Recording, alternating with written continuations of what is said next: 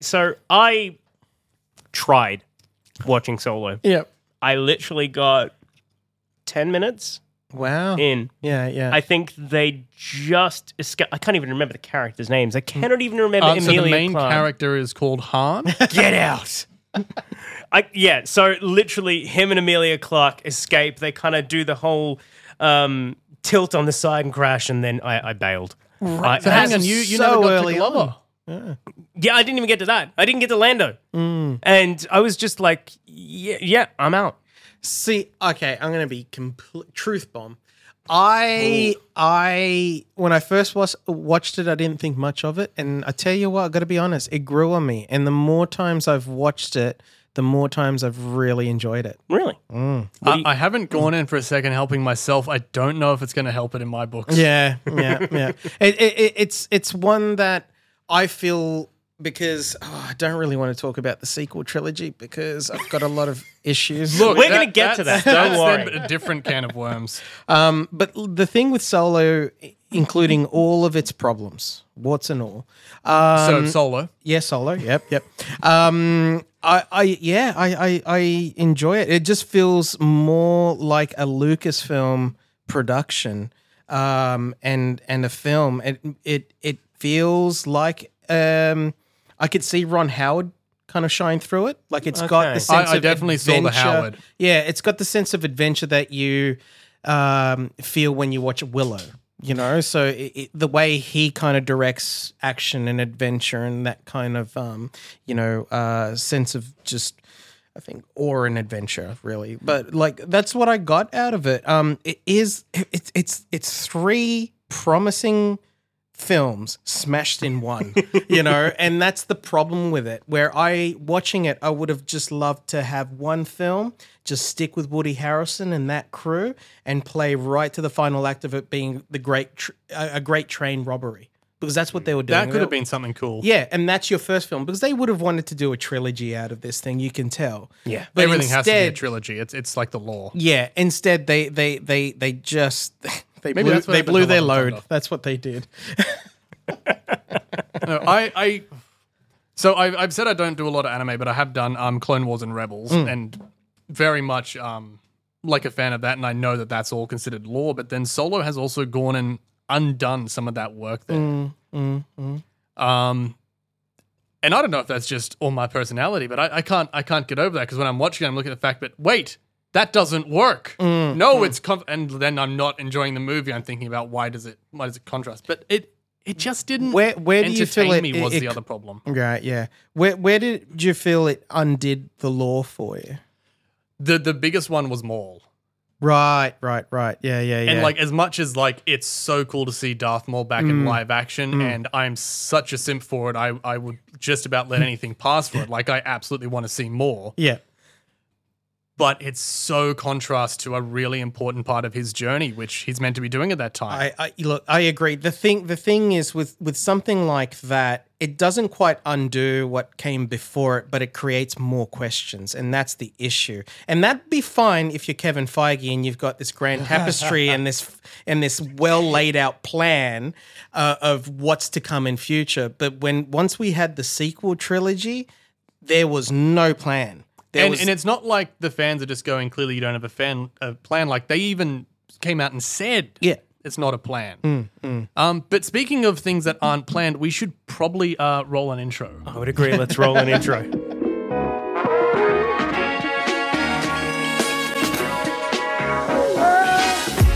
ladies and gentlemen. This is Pop. I'm Cricket, I'm Wombat. and this is part of our local legends series. Now, this is going to be where we're interviewing some amazing filmmakers, actors, and anyone we can imagine in this film industry, talking about subjects that both we and they love. And our first guest to kick this off is Richard DiCarvalho, filmmaker, artist, and cat dad, if I remember correctly, by going by your Instagram. Is that right? That's right. That's right. proud, proud father of two fur kids. Yeah. I thought you were going to end that with nerd, so I wasn't, I wasn't expecting that. That would have been a little different. Uh, Richard is the writer. No, not the writer. I do apologize. Y- oh, uh, director. Yep. Of A Blaster in the Right Hands, which is a Star Wars fan film, although I like to just call it a short film of its own theme because it really does feel like that it belongs in the universe. Oh, thanks, mate. Well, it's very A true. lot of people on the YouTube comments um were agreeing with that. well, it won a fair few awards as well. It's like a It- it- massive it does- fan following through the festivals. It's still, I think, what we're in its second year. We're probably a, a year and a half or two years. It's weird. Time's just flown by, but um, it's still getting into film festivals. So even re- releasing it on YouTube, film festivals are still embracing it. Uh, people are still discovering it. We've hit a milestone uh, recently with over uh, a hundred thousand views, which is a lot for us. That's nice. Especially um, for an Australian. Yeah, absolutely. Li- Like th- that's the thing. Like Lunacraft, um, you know, uh, so our our company Lunacraft Productions, we're not really in the influencer kind of landscape and everything. Um, eh, I mean, prior to it, we've put a bunch of our, our you know recognized short films, but uh, but nothing to the likes of what Blaster has achieved. So I think we had like something like three to five subscribers on our on our little humble YouTube channel, and then as soon as Blaster hit, it just each each from each day, from each week to each month, it just kept growing and growing. People were sharing it. We got reaction videos, which was can we swear on swear. Yeah, we're fucking nerve wracking.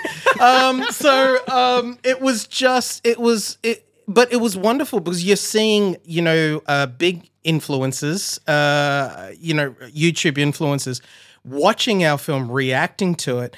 And when you're really close to a film as we are with everything that we make, you know, you're, you, you want to see those re- reactions, and it's nerve wracking in the You sense couldn't of being. ignore in it. well, that's so. There are moments in our film where you, you want to see that reaction in the crowd. Like you know, you want to see someone get you know jump in their seat or their the their eyes light up, going, "Oh, I wasn't really expecting that." Um, and especially some of the people that are more uh, cynical as well, because they think automatically when you say fan film, you think something cheap, amateur hour. But fan films have come a long way. I think your opening made a really strong message to that. we, we- Um, like that was that was a really strong the the CG intro then into the practical CG hybrid. That Yeah. was like that. I, I remember sitting down to like because I, I thought fan film and I wasn't expecting crap. yeah, yeah. You know, it's fan film and like it, it kind of blew me away at how when we when we started up the one thing I wanted to do is, um, you know, we know we understand our resources. Uh, it was a very different ball game to where we are now compared to when we started making Blaster. At the time when we were making Blaster, there was no Mandalorian. I need to put that out there. right? So um, if we had the, Dis- the the the Disney money and the uh, the you know more of the resources, we probably could have achieved and got it out when we wanted to. Because when we were doing it, the only thing that we were really uh, striving for was to release it before they were they would make a Boba Fett solo film. Because at the time Solo came out, there was rumors about them doing a Boba Yeah. Fett film, feature film, uh, and you know around that time we, there were even you know. Uh, spreading around a rumor of like a Yoda film as well. So all, there were all these things. But after Solo, it was very much Boba Fett was on the cards. That died, and we were like, sweet. We're just months away More from time. actually going into production, filming Blaster, um, and and so we we thought it was a good thing. Then you know during the time. You know, when you're independent, things don't really go according to plan.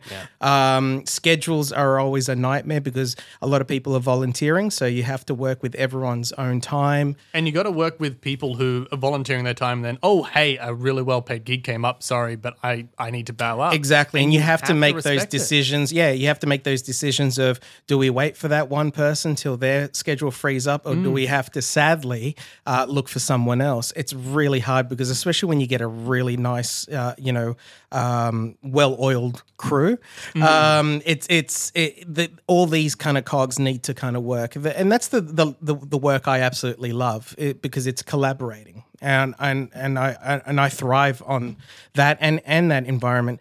But it's it's interesting because when you ask people to make a you're going to make a Star Wars fan film, you don't know how people are going going to react. there's, I assume, going to be a lot of opinions brought to the set.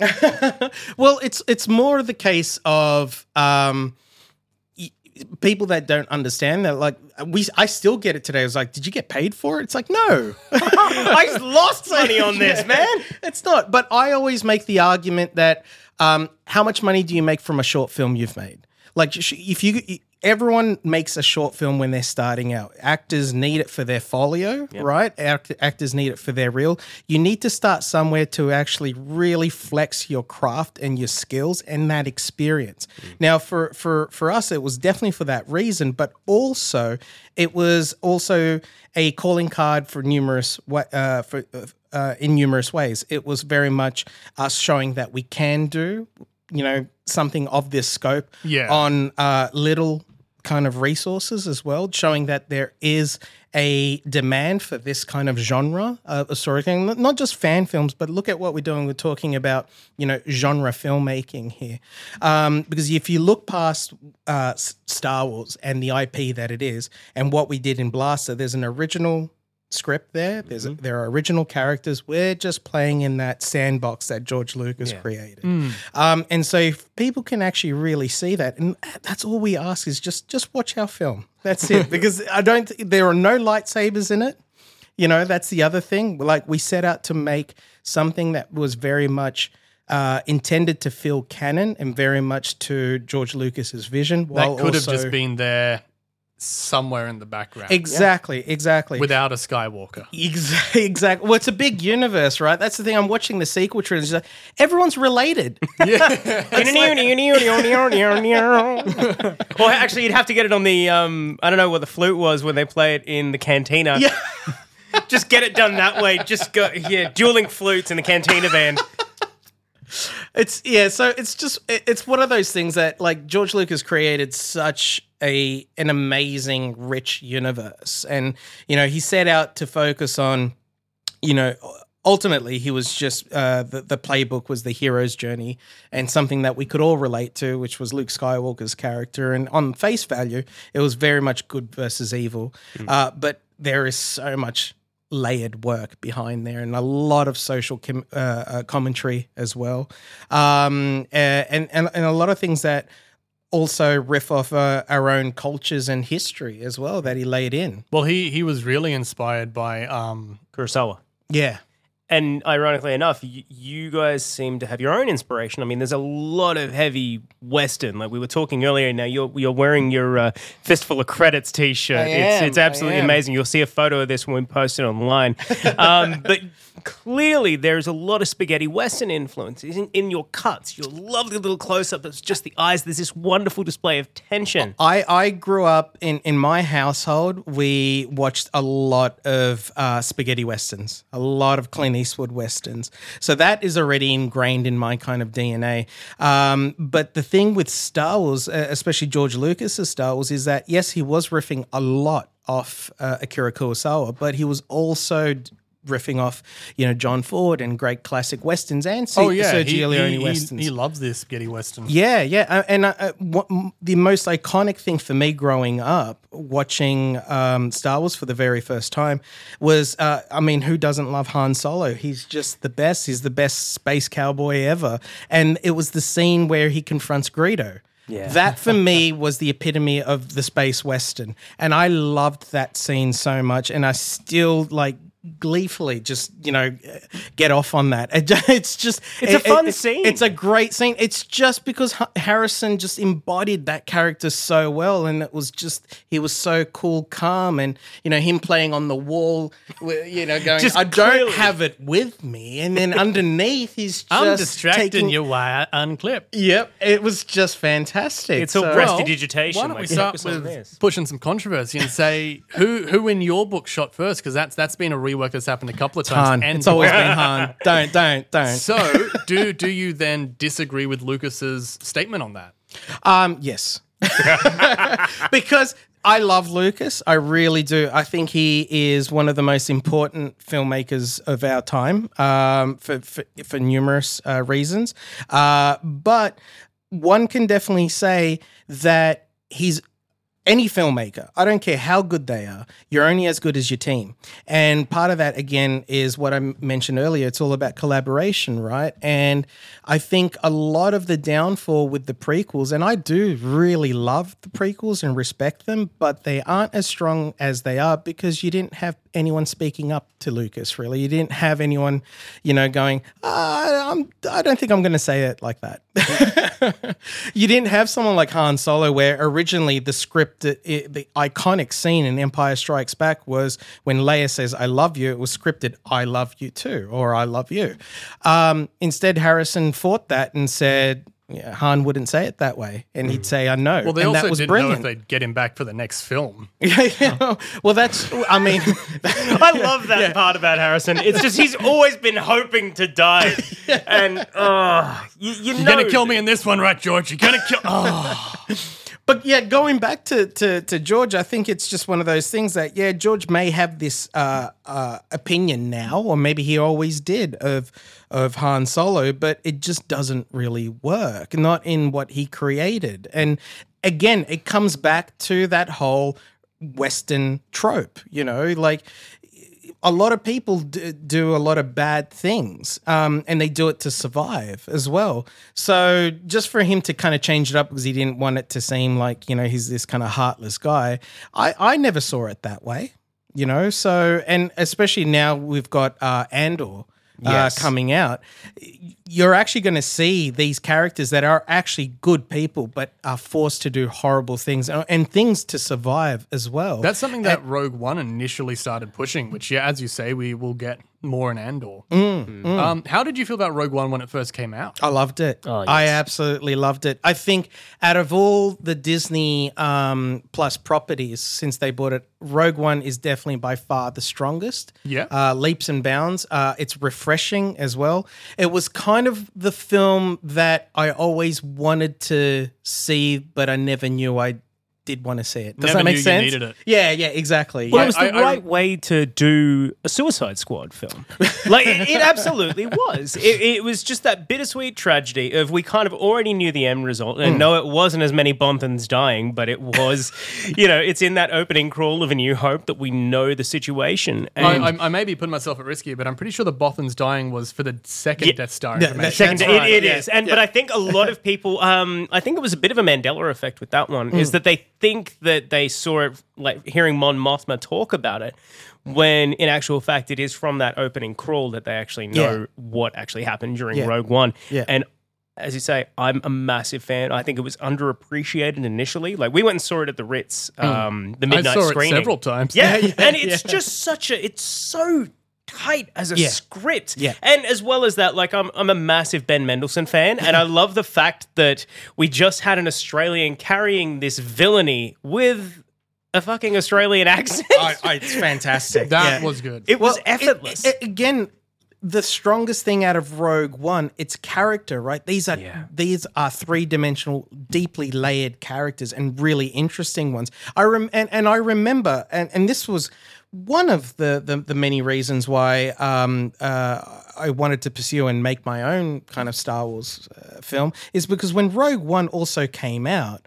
I remember people going, "Yeah, it was good, but you know, it was like fan fiction." And I'm like, if, "So where do you draw the line, right?" So Well, I mean, George was- has sold it, so technically it's all fan fiction. None of it's from the original Yeah. anymore. Yeah, uh, I, I, I wouldn't be surprised people would think that the prequels are, are fan fiction as The well. Like, that's- Mandalorian is technically fan fiction. when you think about it, yeah. But Rogue One did this wonderful thing. It had a massively diverse cast before the point of people were trying to say, oh, we need more of this, when every single character was written perfectly. Chirrut, Yeah. Baze, Yeah. Buddy. Everyone, even Saw Gerrera's fun as a character. I wanted more of that. Yeah, yeah. Um, well, we're, we're going to get more of that uh, if um, those uh, trailers for An- Andor or anything to, to make of it. But here's the thing like, sci-fi has always been that frontier of diversity though. We had it with star trek. That really broke a lot of ground. Um, star wars was the same thing. Uh, you, you know like especially with what um, lucas did in creating and giving us princess leia and you know the awesome and iconic carrie fisher like embodying that.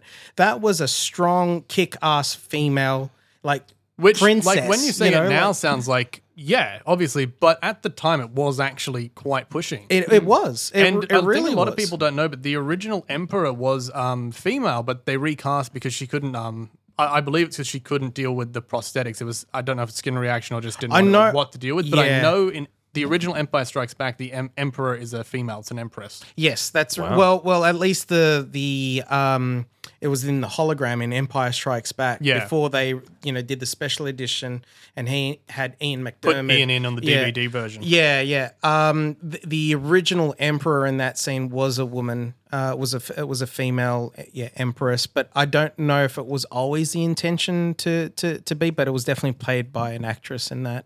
In Yeah, that role, and, and yeah. again, that that today sounds like, well, yeah, you put a female villain in, but at the time, it wasn't such a thing. Mm. Yeah, yeah, yeah, yeah, and that's the thing. And I think, I mean, George George was very much.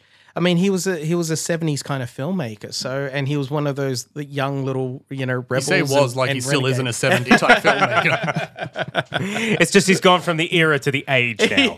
He's just now got the modern budget. right? I mean, and but George hasn't been one to draw like you know not to draw attention to things or change things Mm, up. You know, like there's the there's the stormtrooper gaff in um, A New Hope. Oh, I love it. Yeah, yeah. Hits it with the head, Yeah. and then you know I, I had the VHS version, which uh, like you know when I was six years old, and that didn't have it. Yeah. and then it's not until you know it comes out, it's like let's draw attention to that. That's funny. yeah, or then going back and adding Hayden Christensen as a Force Ghost. Yeah, great. Are we gonna? Uh, you know, a lot of people complained about that, but like child me who saw that, that made sense mean- because that's mm. what I was watching on the cinemas at the mm. time. I can mm. understand like, that, it but absolutely made sense to me. Are we going to, in like 20, 30 years' time, once Ewan McGregor hits the ripe old age of death, are we then going to just get a hologram of him instead of Alec Guinness You're, in you're like the final Return of Jedi? that Ewan is ever going to age.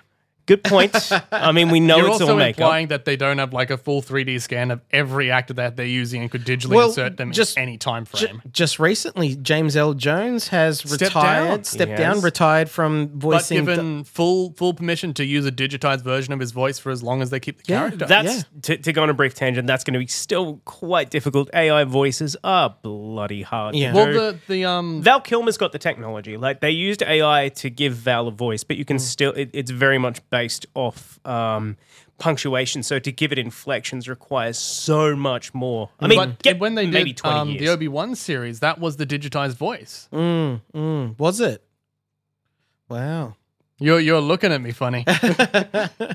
You see, where is enjoy this it, but we- information but we coming need from? To, we need to tell this to the viewers. Too. Okay. yes, we're going to direct it to the microphone and be like, this is what happens. Well, today I learned something new. Fair. So I believe I haven't looked into if this is what happened, but I believe it's Hayden does all the lines and then it was digitized. Now I know that Jones was on board for part of it, so some of the mm. lines would have just been him. Mm. Um, I assume what it was is they did a hybrid approach to see if the audience would tell it apart, see if this truly was ready to go live. Is David mm. Prowse still alive? No. No. 18 did he pass? Yeah, Okay. Yeah. I was going to say that would have been fun. Let's just do like a whole redub and actually just give David Prowse the credit. But, but hearing the original recordings of him from oh, the, yeah, you Oh, know. I know. But you got to admit, that's coming from a helmet. We are just getting on-set audio in that No, instance. no, If he there, there is no complaints. I want that. Yeah. Like, it's beautiful. Just, I, I wish I had the script in front of me because then we'll just do it the full Scottish. Or we'll get Rhodey in. just get him to do it all in a complete Scottish accent. That'd be absolutely beautiful. But I mean, we could tack that onto Rogue One as to even just the Darth Vader appearance in that mm. is a mm. beautiful. Play Well, I of think we tension. can bring mm. that back to characters over world. Like, I Mm. think that shows that, yes, they use the world to genuinely blow fans away with that Vader appearance, but it wasn't at the expense of the characters. in No, that that's story. right. And I mean, I mean, some some people, some cynical people would say that was just blatant fan service, but it works. That's it. Mm. It- it- if you're not a fan, that movie works. Like, Yeah. it's not like oh, it's a bad movie. Oh my god, it's Vader! like the movie works standalone. Whereas I think that was one of the problems with the sequel was it was world over the characters. Mm, And I don't want to speak too ill of them because I, I enjoyed them and I also don't like speaking ill of other works. But Mm. I don't think you can argue that Rogue One worked better both as a film and to the fans than the sequels. Mm. yeah. Um, yeah. I just I I would recommend anyone watching Rogue One and then just stopping right where the credits happen. I mean, obviously credits are important, but just stop right where Just the credits ignore are. everyone whose face wasn't on the screen But is just- what we're but hearing. all I'm just saying is just just to watch it lead right into a new hope, and you can see how well it works because that just shows the the the the thought and the love that they had, and they really were paying That close attention attention to detail. Attention to detail, exactly. Um, and it's just such a joy to have something like that, and for them to pull it off. That's the thing. It was so surprising. Like that. T- till this day, it's still the one movie I've seen the most in theaters. Like I, I just couldn't get enough of it because I was just just not sure first time I was be. in shock and awe. I was just it this it is so did good. just leave me like literally breathless. Like I Yeah. couldn't get up for a bit. Like I know there's no post credit scene in Star Wars, but Yeah. I was in that scene. I still, I still watch it, and you know their fates. You, it, I've seen it countless times now, and I'm s- every time I watch it, I'm still in that final act. I'm the on the edge of my seat every time, and that's just because it's beautifully performed and beautifully directed. It's cut really well. no, there's and actually it's many different versions. You've watched a slightly different one each time. Did That's I? where that's coming from. It's kind of they did like a Cluedo version where they've actually just got six variations where only one of the characters actually survives and tells their tale. But yeah, Rogue One, as you say, it's just beautifully crafted, Mm. and uh, I I will keep going back to watch it Yeah. over and over. Yeah. But before we do that, we should probably move on from what inspired it and start talking Well, about. that's going to Okay, carry on to this not. is because Okay. like Cassian Andor. Mm.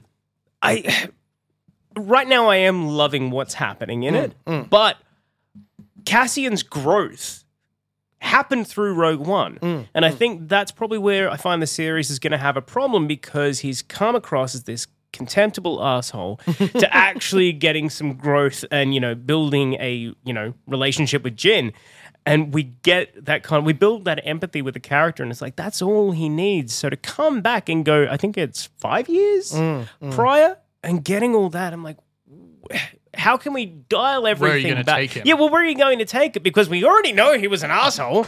Well, Is it just we see him from less go from less of an asshole to a bigger asshole to then being a less contemptible asshole at the end of Rogue it's, One? It's interesting that you say that you say, uh, and, and that's your perspective that you think he's an asshole and everything. But it's just when I watch it, and especially when you start seeing where he's come from, Mm. like we, you know, there's a lot of the f- flies kind of thing going on with his background. I'm like, oh, Yeah. this just got a whole lot interesting. Mm. Um, and then there's a, a lot of more world building. Like uh, again, the first I two. love that he wasn't from Tatooine. Oh, thank God, right? Yeah. I, I, I'm or sad- Jakku, or which is Jakku. Tat- yeah, Tatooine. It's just point I two. want my desert planet. It's not a Star Wars series or film if I don't get my desert planet. You Where heard is it it? first? Endor is not a Star Wars series. No desert. No desert. It's like there's too much greenery here. but I agree. I think there's too much green. um yeah, but i i it, it's again it's it's really interesting because I, I i just think back the one moment of of rogue one um featuring you know cassian was when he gets up uh, you know, in in Jyn's face and says, "You have no idea the things I've done," you know, and it's just like, and you could just your imagination just goes wild. So this series to explore that, but in a serious tone, Yeah. you know, um, is very interesting. And that's the other thing that's really refreshing is that, you know, prior to, to Andor, we've had, you know, Mandalorian, we've had, you know, even the animated series and even Clone Wars went into some really dark and, and serious tones for an animated series. I, I think they had everything on the Geneva Convention. no, it's just a checklist like any other. um, but so, sorry. you dark bastard, you.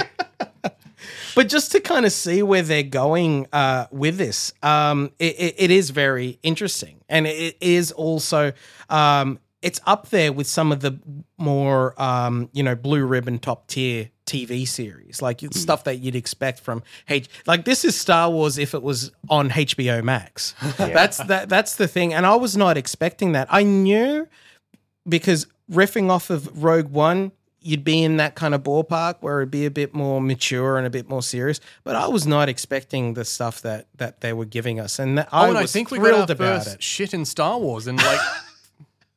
I was going to say 40 years, but now I'm double guessing myself. Yeah.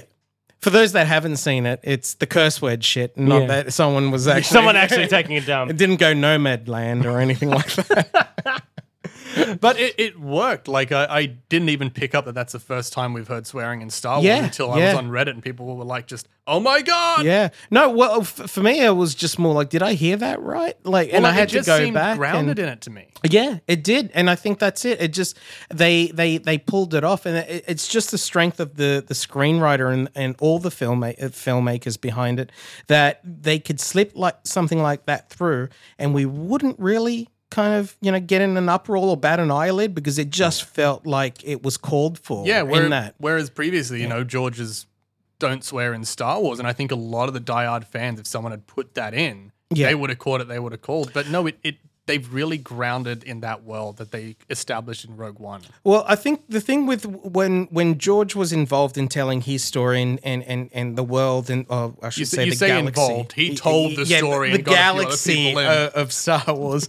Um, it was very much he was telling the Skywalker story, and he always said, "Well, it's a kids movie," and it's like, well, it. It is, of course, it is. Yeah. Like we all saw ourselves in either, you know, uh, uh, Luke or Han or even Leia Or Vader. Uh, or, or Vader, or Vader. Absolutely. Like the, I mean, I mean, he's sort of. Dis- I would give anything to um, wipe my mind and go back in time and just line up and go watch. It's so boring. It's like, what would you do in history if you could go back? I'd go back and watch Empire Strikes Back for the first time. But just to have that, you know, revelation of like you know, being in the theater with people and not really expecting that twist, which was the twist of all twists of, the time, of of uh, Vader being uh, Luke's father. That was my God, spoiler. incredible. Oh, sorry, yeah. So it's the Simpsons all over again. I was I was wondering whether to bring that up. I had the exact same thought. Mm. the same. yeah, it, it's just it, it's it is just kind of incredible to to see where it kind of came from, and you know him kind of telling this. But it it, it is it, it, it is one of the great kind of uh, sagas that is for the whole family. It's something that is passed on generation. Like it's it's undying. I can't explain why we're all attracted to Star Wars the way that it is. And I think it's probably because it's one of those rare things that it encapsulates everything, you know, uh, of, of film.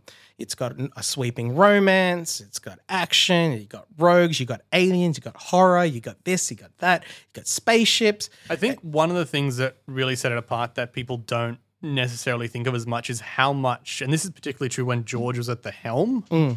um, is how much it innovated in film. How much we take for granted today that every single time it was invented on the set of Star Wars. Well, absolutely. I mean, uh, uh, you, you're speaking from a behind the scenes. Yeah, well, I mean, talking yeah. about the basic stuff like the first use of a digital camera Yes. for a major Yeah, release. yeah. Um, you're talking about the invention essentially of VFX. Like there'd been some Mm-hmm. basic stuff, but like the the matte screens they were doing back for the Tie Fighters, that sort of work was unheard Have of. you guys seen? There's two fantastic documentaries out. There's one um, about ILM on Disney Plus. Um, I I recommend anyone that's a fan of Indiana Jones, Star Wars, all those things, and just filmmaking to really watch that. Okay, is that okay? I, I remember seeing an ILM documentary of when I was like, I want to say eleven or twelve. And it's very specific because it was hosted by Samuel L. Jackson. Oh, yeah, yeah, yeah. I know the one. you one. know the Yeah, one? yeah, yeah. I am just. I, I'm, I'm, I'm like, so what's this worried. one? I've seen a lot of them, but I'm not remembering Samuel Jackson. It's L. such an amazing thing because now, for anyone who hasn't, who's been to Australia and you go to Movie World, if you went through the early '90s, they had like a behind-the-scenes tour. It was a very similar version um, of that, but in ILM, Sam Jackson kind of goes around and shows like the digital effects of what they did through like episode one with Naboo, how they're showing how like um, they used salt. They would just pour salt onto a black screen and then they would utilize that as the waterfalls of Naboo and yeah. everything like that And this Yeah. beautiful blend of CGI. Um, and yeah, ILM was an absolute leader. And I'm like, is that the one you're talking about? No, no, no. This is so. This is a whole new Disney Plus series, uh, documentary series that they've done, and I absolutely loved it because it's a love note to not only um, you know the, the the amazing magicians and the wizards at uh, ILM uh, and Lucasfilm, but just George Lucas as an innovator. You know, mm. like he he he Because beyond making Star Wars, that is sort of his what I think he should be most famous for, and what he certainly contributed the most. To But to not is- even not even to Lucas, not even to Star Wars. Like that's the thing. Like he's very like low key. He doesn't really kind of you know get on his soapbox and you know go. I changed cinema do- forever. doesn't He's- give his opinion on Twitter every time a film e- comes out. Exactly. He's not like that. But the thing is, you know, we have Pixar because of him. You know, we have so many things um, in our in our entertainment, whether it's even gaming related as well. Like there's so many things that that you can actually link that started Came out of innovations which he made to put Star Wars together. Exactly. And the thing is, now he sold like Lucasfilm to um Disney- to the mouse? Disney to the mouse. Yep. Um, he's done so much with that money to charities, but he's also building a state of the art museum and still innovating and and and and doing so much for film. And I think a lot of people realize he didn't actually stop making films; he just stopped publicly releasing them. Yeah. Well, he so prior to, to to all this, even prior to like American Graffiti, and even uh, you know around when he made THX, I mean, he was an experimental filmmaker. That's the thing. He was doing things against the norm, um, and that's why he was very respected amongst his peers, and and, and and especially. potentially why he got to keep all the rights to Star Wars. Oh, well, that that's a classic. That's a whole other story. We'll have to have another round on that. that was uh, very much thanks to to studios being completely silly and thinking that you couldn't merchandise something like Star Wars. Well, just thinking and he walked wouldn't away with the merchandise rights. Merchandising. Yeah. Spaceballs the t-shirt. Spaceballs the flamethrower. The kids love this one. It's can we get Star Wars the flamethrower? I mean, to talk about I mean, I, merchandising, mean, I, you've love got it how on the wrists of half the Mandalorians. I'm sure there's a. Well, I was just gonna say, like, it's it's it. literally a thing. So I wouldn't be surprised. I mean, you could do it. Just make it a little cigarette lighter. Look, be the most be, badass. be definitely be illegal in this state. yeah, actually, it I don't, I don't know absolutely how, but it would be illegal. But you know, they are still kind of merchandising. They have taken George Lucas's approach, and they're like, let's merchandise absolutely. Well, well, I mean, I'm, I remember a lot of criticisms uh, from, of, of obviously the, the fandoms about like, oh, you know, Disney buying, you know, Lucasfilm and and Star Wars and everything. But to be realistic, it was always going to happen. Like, Yeah, it- like George wasn't interested in doing more. Like, if you want more Star Wars, that's how it happens. But if, but if there was any studio, you know, on on this planet that was going to take Star Wars, it was Lucas because it had it had everything that that that Disney could do uh, and do it well to his kind of you know vision, really. You, you know, so and people would argue that oh, if George was in, involved, like this wouldn't happen. It's like, have you guys known what George was going to do with future installments? What he wanted to do? He still claims to this day, which I find hilarious, that Jar Jar Binks is his favorite character. only because he wanted him to be a Sith. I stand by how the internet. La- I loved how the internet latched onto that. Jar Jar. Darth Jar Jar, Darth Binks. I am completely Darth here for Darth Darth Binks. Right. I love the memes that come out. Look, I, I, I I've never had an issue the way that, that a lot of people and, and fans have of, of Jar Jar. Um, you know, I wouldn't say that. Uh, you I know, don't think I'm a Ahmed huge- Best deserves the hate. No, no. Well, but we to be honest, I don't think that. any actors No, of course did. not. Um, but even just talking about the character Jar Jar, like I, I I don't know how much of a generational thing it is. Hmm. It's certainly the same with the criticism of the films. Like I, I was quite young when they came out. They, I was literally the audience, and I loved it, and everyone at school But loved that, it. that's and that's the amazing thing that we're living in an age that with Obi Wan that that's you know come out now, you've got a lot of people, which is that generation that are showing a new love and appreciation for it. Now, again, I was I was a real uh, I was very young when um when the original trilogy came out, and my exposure to it was through VHS, sadly, uh, but it was in, it was enough. To just you capture say my sadly, imagination. like that wasn't mind blowing at the time. No, I just was. I just would have loved to have had that experience, that spiritual awakening that many fans do. But just that- get it with Dolby Vision and Dolby Atmos. Yeah, just And in that a, in a theater. blast Yeah. right at the start. Turn it up. But that so for me, I was very much that that VHS generation. But yeah, like um the with the prequels, like I I liked the prequels. I was a bit disappointed with um with with some of it. Um, but I still absolutely loved it, and even till this day, I have more of an appreciation, especially since we've got the sequel trilogy, and not even that. You mean as a just- comparison point, just- or where are we well, going well, yeah, here? yeah, as a comparison point, but also a lot of other franchises. When you look at what George Lucas did, and he was very much the visionary. Yes, he he had a lot of yes men around him, uh, which is a bit But sad. find me but- someone at that time who's going to say no to George. True, true. But it, it, it, I think it just it should have been. I mean, like, oh, yeah, that's the thing, isn't it? But it's just one of those things that I just wish that that there was, um, you know, a bit more of that that collaboration, at least in the scripting phase, you know, and things. And we're talking about different generations, but regardless of how you view it, there's a lot that I love and appreciate of what he did, and he's very much a visionary. There is nothing that comes close to what he did with Star Wars. Well, you take a look at how um, like people have done these wonderful edits of. There's one on YouTube where it's like Obi Wan suffers from PTSD, and they come and they combi- well they combine the footage of Alec Guinness and how he is approaching this, and George has obviously come to him with a bit of a backstory, and then you see it spliced with everything from the prequels, and you're like, this is legitimately Yeah. amazing storytelling, Yeah. told 30, 40 years in your part, and you're like. I, I would Wow. recommend a, a- anyone. I don't know if it's on Disney Plus, but I know it's on the uh, DVDs and Blu-rays of the Clone Wars. But Hmm. if you actually see with because Dave Filoni, it was is Lucas's protege. Yeah. He's Hmm. the he's the man that should be the Kevin Feige of, of Star Wars at the moment. Well, it's becoming everything. more and more like it.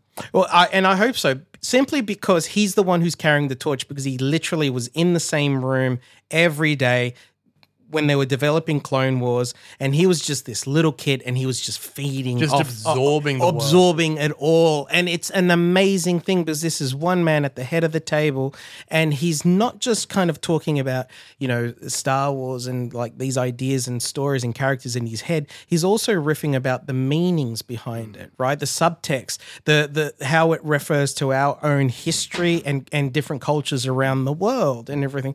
And it's an amazing thing to see that that, that he's just got this rich tapestry of just storytelling and how it's all connected and how it all works. And he just creates these amazing kind of like he has a rough idea of certain aliens, and then he's got like these amazing artists that will go away, do all these beautiful you know, out of this world concept art, and then he'll go away and he'll see it all and he'll just paste paste it all together, and it's just amazing to see him work and build this kind of you know universe. And it's One of those things where when you have an appreciation of like a topic or something, and you see someone who's a master, yeah, yeah, just- absolutely, yeah, yeah, it's it's like top of his field. For and and it, it's because of someone um, like him where once i mean t- uh, as much as uh, i am a massive fan of star wars my favorite movie of all time is jaws.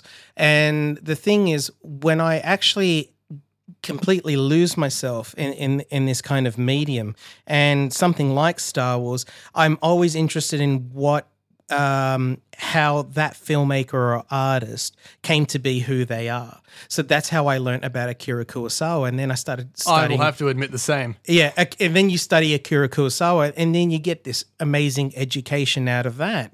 Um, and I think that's really important, not only uh, for yourself, whether you're a, a film buff or you're a filmmaker or an artist yourself, but also culturally as well. Um, Well, yeah, find find what you like, then find out how the people who made it came to be, and see what that influences yeah are. ab- absolutely and it's and then you get a real sense of like at least from what we do as filmmakers is you get a real sense of how these stories are told because really you know you you you really find come across a lot of artists and and, and filmmakers and and writers where they're like oh well you know I'm not probably going to do this story because it's already been done well newsflash everything's been Everything's done. been done. There's only 12 stories according to Hollywood. Exactly. But can we bring this back to Blaster? Is like, what was a bit of your journey? I mean, you talk about how there was the rumor of, you know, the Boba Fett story and the Yoda backstory. And ironically enough, it all of a sudden seemed to be enmeshed and then became The Mandalorian. Mm. But what kind of drove you, like, to create Blaster? Because I know we, we've obviously spoken about it before. Um, Blaster But now you got to have a conversation with me. well, yeah, now you got to have the conversation with Wombat. But Blaster wasn't actually your original idea. That's right. So, which is in the um, sense of like it wasn't your first idea, not that it's not an original concept. No, no, no, no. He stole it. You heard it here first, folks. we just said there's only 12 stories. No, so the original story that I wrote, which was, I, I'd say I probably wrote this thing when I was in high school. So it was another life many, many moons ago. Um, and I, it was called The Black Bounty. Uh, and it was very much now you've got, oh, you've got so many action movies like this, but I would say it's like John Wick right now. Okay. Uh, so instead of John Wick, it's Boba Fett, and I wrote this fan fiction of just uh, uh, of like a, a deal, um, you know, a bounty that just went south really quickly, I think and that's then what a lot of people thought the Book of Fett would be, just John Wick, but with Boba Fett. well, it, it's amazing, isn't it? Because now we've got Andor, and you had something that ha- w- was so interesting that they could have gone into. And look, when it started, I, I won't lie, Book of Boba Fett, I was all in because I liked where they were going. They were really riffing off like the Untouchables. Godfather, it was very much like a, a, a crime film. Uh, and I thought that is perfect. And I don't know what happened. And I, I don't think they know either. um, which which is a real shame because there were a lot of things that I absolutely did really love about it, and then a lot of things that unfortunately that I see is I they're just misfires. That's what I say. They're, they're, they're not things that are completely awful or bad, but there are things that haven't been as well executed. So whether it was rushed in production or scripting, or I, I don't I, know. I imagine there's quite a bit of change because some of the very early stuff of uh, Book of Boba Fett was I can't off the top of my head remember the director's name, which is terrible for a Star Wars nerd. Yeah. Um, but the the director and um, one of the showrunners for the series was saying Robert Rodriguez. Or- Yes. Yeah. Saying it's it's just action. It's going to be episodes of just action, and so I think that set that expectation of yeah, it's John Wick, and especially for what we got of Boba in the Mandalorian, Mm, like he puts the armor on, and it's one of the most awesome fight scenes in that whole series. Mm, and it's like so when you then come out and say, "Yep, we're going to do a whole show, and it's going to be just that," and it's not. Whether or not the show was good is almost irrelevant because it wasn't what the fans were expecting. Yeah, or what yeah. was sort of promised. Didn't deliver on its promise. For, for for me for me I I- I was sort of like relieved and a bit happy because I'm kind of doing my own little Boba Fett story even though it's like it, it's not official but um we're very much in, in, intended to to for Disney, to- take note. Hire, hire him. Hire him now. Now, don't get Disney's attention. There'll be there'll be court cases. We'll be sued. They would have tried already. so so I was kind of really like I, I liked the fact that we were seeing Boba Fett and that story and that tale after Return of the Jedi. So him coming out of the Sarlacc pit. Yeah. Where with what I was focusing was more before we were introduced to him, where he was sort of already a a, a, a, name that was feared. And riffing off again Sergio Leone. Again, as I mentioned earlier, I grew up heavily on spaghetti westerns. And Boba Fett's creation was very much inspired by the man with no name to the point where when we first introduced to him in Empire Strikes Back originally, um, you hear the uh, the the the what do you call it? Oh, the- the jangles? the Yeah. spurs, yeah. And it's just like you look at that outfit, there are no spurs. Yeah. So, but that was the thing. He, they created a presence around that character, um, and so again with that with my fascination with you know the OG space cowboy Han Solo, the Western, I just wanted to do my own space Western, um, and it was very much also again one of the many reasons why I wanted to do it. One of them was it was a bucket list thing. I don't know what will happen tomorrow. I don't know what will happen next week, next year five years from now, I wanted to make a Star Wars fan film, and I and I was very fortunate that I had people that shared that passion and that enthusiasm. So we set out to do it. But my original script was, which was the the very much the John Wick kind of um, in a club. Uh, Boba Fett's got to fight his way out of it. Um, scenario. Uh, I, there was no way I could do it. There was Yeah, it was well, like just it's, too it's, big. it's all the all the imagination, but where's the budget for something like that? Exactly. It's just like so. w- When we were setting out with Blaster, I wanted a, a small battalion of fallen stormtroopers. Right, And I, I would have been happy with five, uh, but I really wanted something under ten. And I, we we got two really, and mainly we got one where it just resulted to a lot of trick photography and some work in post production to make it feel like there was about another one five. on That's the art yeah. of cinema. Yeah, And but you guys had a lot of like really amazing practical effects. I know that you guys um And I really appreciated that because that's something you. that You should 'cause see as the say, models, you man. did it before. You did it before Mandalorian, and Yeah. Mandalorian is where we started getting back to that hybrid of VFX and practical. I'm a huge fan of practical VFX. One of my favorite films of all time is The Thing. John Carpenter's The Beautiful. Thing. Um, and it's just that's what I want to do for the rest of my life is just create work that features that kind of imagination and that kind of craft. And so something like this where we're doing it as a fan film, I also started just channeling my own kind of like ILM, you know, uh, I thought you were going to say you're in a Filoni.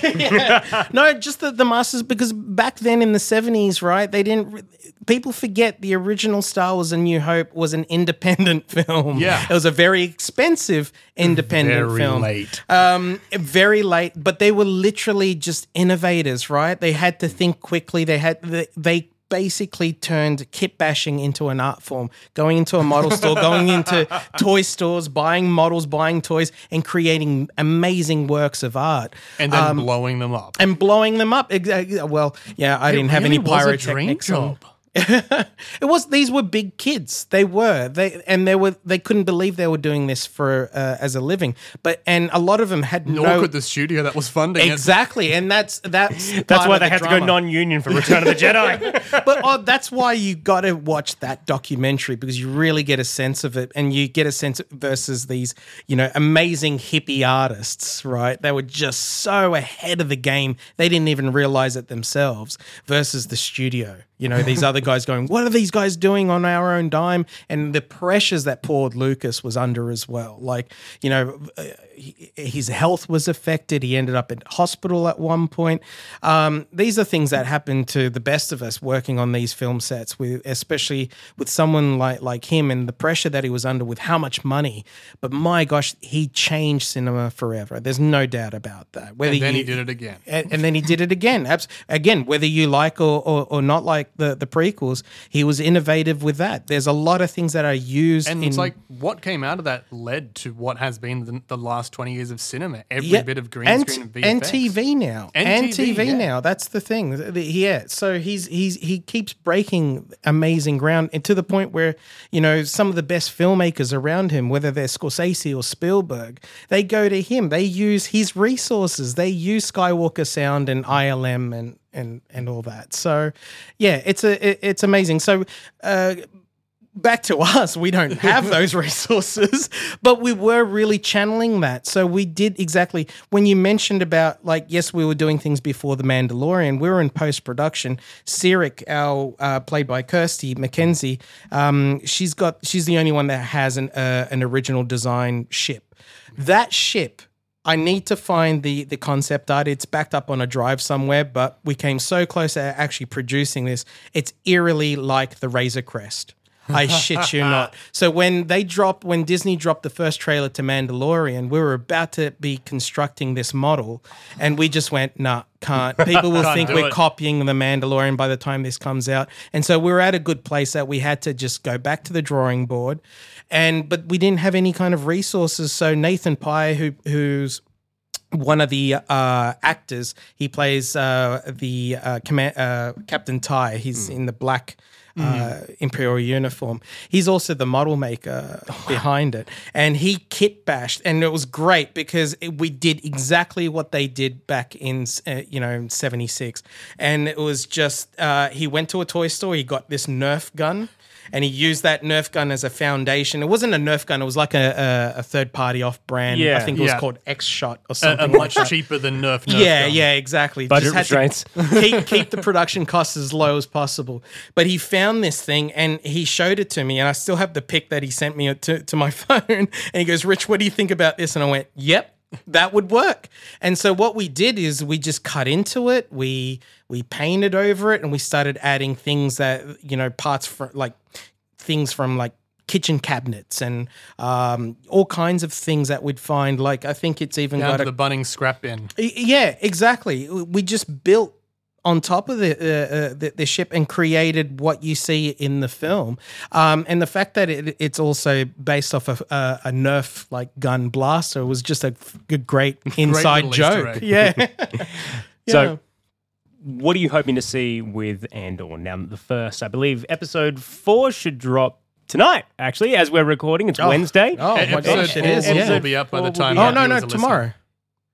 Yes, Today's no, it's Tuesday. Tuesday, so it will drop. It will drop by the time we drop. It's great. I'm, I'm never sure if you're getting things wrong or you're just pretending we're recording on time. I, yeah. Well, we're already a week behind schedule. It's fine. But it looks Yes. like that Andor is hoping to be a bit of a spy series more than anything else. It is. Yeah, yeah. They, they just wanted to beat Marvel to it with um, Secret Wars coming out. Yeah, well, I'm totally down for that. I mean, you've got Stellan. I mean, Stellan Skarsgård's working for the Mouse. He's obviously got a contract deal, but it's great to But see him in you, this. You know what? It's actors like him and even Mads Mikkelsen, Oh, right? because you've got you've got other actors. I hate hearing actors going, "Oh, I did this role because of my kids." It's like, "Oh, come on." Just stop. Just why can't you just enjoy it? Because they Do it for these, fun. Yeah, We play these- pretend. we we are giant kids. We play pretend for a fucking living. But that's just it. Like these, especially the entertainment now, whether they're the superheroes, at least what's coming out of like Marvel, these are you know three dimensional characters. They're layered characters. They're attempting to be. We can see that in even in Star Wars, especially with something like Andor, and and actors like your Mads Mikkelsen and and Stellan Skarsgård, they freaking love it, and they. I mean, what on earth, like. Werner Herzog was in The Mandalorian. Okay, how much more convinced? Exactly, how much more convincing? If you can attract Werner Herzog, he doesn't care. well, he ab- did. No, he, tr- in truth, he did that for the money so that he could do his next documentary. but he had the best line of when you had Giancarlo Esposito's like, "Do you have the child?" And you just get this great German accent of going, "Yes, but it is sleeping." and then he also had the best one of when they're trying to decide. I know we've just you know digressed, but you know where they're trying to decide whether or not they use um, the animatronic Grogu or do they just CGI, and it's like, use the puppet, you cowards! It's heartbreaking. I love, but you see, that's what I mean. If it was anyone taking a paycheck, they wouldn't be that involved. Yeah. you know, and that's the thing that if it's people like Werner Herzog, who's a br- who's a fan- fantastic, and I love when he acts, but he's a brilliant filmmaker. And if you've got him on something like Star Wars, right? Co- how much more kind of proof of credibility do you need? Like, I, I was amazed when I watched. Um, it's still one of my favorite um, uh, Marvel films is Winter Soldier, and you had Robert Redford in that. like, come on, people! Like, and yet there are still people that are just slamming uh, th- this kind Shallow of comic book film. entertainment. Yeah. but science fiction slash science fantasy is always going to be something that is still a little bit niche, hmm. but it's still Cinephiles yeah. don't like it. Cinephiles don't like it, but then they realize I hope what I'm the not influences misrepresenting are. cinephiles. That would be an awkward segue. Yeah. I do, I I, know. do, I do wonder if if it'll be one of those things where you know in future people will look back and really appreciate it. Like you know, where were these cinephiles when Blade Runner first came out? That's what I want to know. Where that movie bombed, you know, and like now it's being taught in universities. So it's it's a lot of stuff like that. Like even John Carpenter, like you know, being celebrated now, and I, I can't remember he was at some kind of university speaking, and he got this standing ovation, and they asked what, how does he feel, you know, that he's so respected now and everything. He's just like, well, where you where were you guys back in the eighties? Like, Well, I mean, if he's talking at a university, they probably weren't bloody born yet. But that's the sad thing, you know, like because these were filmmakers ahead of the time. Science fiction, superheroes, the that genre, it is science fiction, you know. So any works of science fiction, and if done well, is always ahead of its time. But I mean. I, I think I made similar comments to cricket um, back two years ago when we were Oh, yeah, it recording. was- yeah, but like before one of the big things that was around Star Wars, and that goes off that point, is at that time, like even in the 2000s, the only voices you heard were critics. yeah, You you looked at the papers. We didn't have a social media. We didn't have Twitter. We didn't have a million people that liked film. We Mm. didn't have the Lucifer situation where a network cancels a show and then eight million people say, "No, no, no, I was watching that." You There just was- had so they you just refunded had Roger Ebert, and that was it. yeah. There's no Rotten Tomatoes. But like that, you that's a lot of what I think happened to these sorts of films back in the 70s and 80s. Like the people who were reviewing them, it wasn't for them. Mm. Yeah, yeah. Which is fine. It doesn't have to be. Yeah. But they were the voices that went out. So that was the opinions of the film at Yeah, the time, yeah. even if they were loved. Yeah, it was, it was simpler times. That's the, the I think the amazing thing that people when when Star Wars first came out, um, that they were shocked to see the lines and the queues around buildings and down streets and everything. Because, uh, and I mean, like I, I, I- I'll always feel for George and I'll always celebrate him um, uh, and and value him and in. For, for everything that he's kind of done for, for film and, and cinema and for giving us something like Star Wars. But like you got to feel for the guy that, you know, put everything into this film and th- just thought every moment like that was it. His career's finished. career's yeah, failed. he's done. So what's he next on the cards for you? For me, uh, so I'm actually uh, in post production, uh, close to wrapping um, this um, amazing heartfelt short film called Dancing with My Mother. Very, very different than anything Star Wars related or fan film territory. Okay, but Boba still makes an appearance, right? No, no, not in this one. However, um, uh, a lot of people will be delighted to know that we are in uh, early pre-production for our sequel uh, t- to Blaster. So I am finally making uh, the Black Bounty, and we are going to get a Boba Fett John Wick esque um, scenario. So, uh, and I've got a lot of brilliant people attached, which you know I I, I love to to to to laugh about it now because as I mentioned earlier, like when we made Blaster, you know, I was lucky enough to even get two stormtroopers. Where now I've got so much support from the the community, the fan community, that I've got people um, like from the 501st going, "How many stormtroopers do you to want?" ask if you were going to get the 501st on this one. Yeah, w- uh, I have been speaking with them. I love the work that they do. Um, I've always been a long time fan, uh, and I love the, the the what they represent and what they do for charities, and including things uh, advocating mental health as well. So to actually be collaborating uh, with them and and having their support back me means the- the world. And hey, backed by the same people that backed The Mandalorian. Yeah, yeah. Well, and that was the thing, you know, when I set out to make Blaster, that's what I wanted to do. I wanted to really make it a community thing and really br- bring in, like, if I needed authentic stormtroopers, it was going to be the 501st. Yeah. But at the time, and especially in Australia, the, the culture here is very different than somewhere in America or, or in Europe. Or you just call up the next state. Well, yeah, I mean, in America, it was very much like you're making a fan film. They'll go, right, yeah, what do you need? How many do you need? And But also in America, you get from city to city in two hours. Here, oh, we're making a film, but it's in Brisbane. Cool. Let me schedule a two and or three day drive. it's it's very different. It's it's very different. But the thing of uh, of what we set out to do and what we've actually really experienced is that there are people out there that are keen, and these are very much like people that are my tribe. Even in in, in working in the industry, part of uh, what we set out to do is just to find those like minded people that are very much like us and as passionate and as enthusiastic and as skilled as well. But everyone just wants to kind of you know have People that you- opportunity you, to sort of click this. with because especially when you got those free free or unpaid productions it, it's not just a love of labor you have to be loving what you're doing and if you've got people that yeah. just view it too differently they're not the- going to love it Yeah, exactly. The work that we do is very hard. Like it, it, it is hard. It's very challenging. So you've got to, it, even if you were being paid, like how many times have, have have one of us worked a job that we're still being paid and we absolutely hate it. But you know? honestly, like I, I think that's very different. Like I can go in and say, okay, I don't agree with any of this, but I am giving my time for money. Whereas if let's say I'm coming onto a set and giving my time for free, Mm, that's different because this this is time that I'm not getting back. I, Yeah. s- I still need to pay rent. I still need to pay bills, and I have my things I want to make. Yeah. If I don't believe in what you're doing, Exactly. not a good time. One of the things that we we always do, like both my, my myself and and um and and Carol, uh, who's my wife and also producer, uh, and my other half of Lunacraft Productions. Hi, Carol. One of the the things that we always do that we strongly believe in doing is always giving credit where it's due, uh, and th- uh, that basically comes from us working in the industry and have been kind of shadowed, like Yeah. you know, very much like we've worked really hard, and yet you know people take the credit, um, and you know whether you're paid or unpaid, it it it hurts, um, and that's the one thing that we always strive to do is that we always shine the spotlight on them because at the end of the day it's collaboration. It's about working as a team.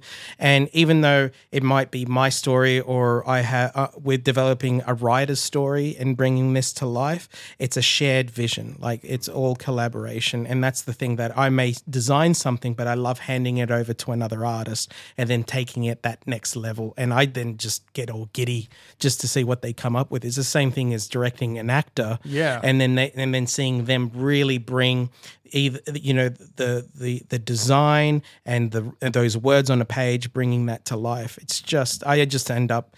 Uh, there's an embarrassing photo around of me b- behind the scenes on one of our productions um, that I think Carol took, and it's me behind like the camera, and I I'm just gawking at, at the actors because I end up, even though I'm directing them and I've called action, I'm just seeing it, but I feel like I'm in the audience and I'm watching it again. And I love seeing them just, you know, breathe uh, life into these characters. I just love movie magic. Yeah.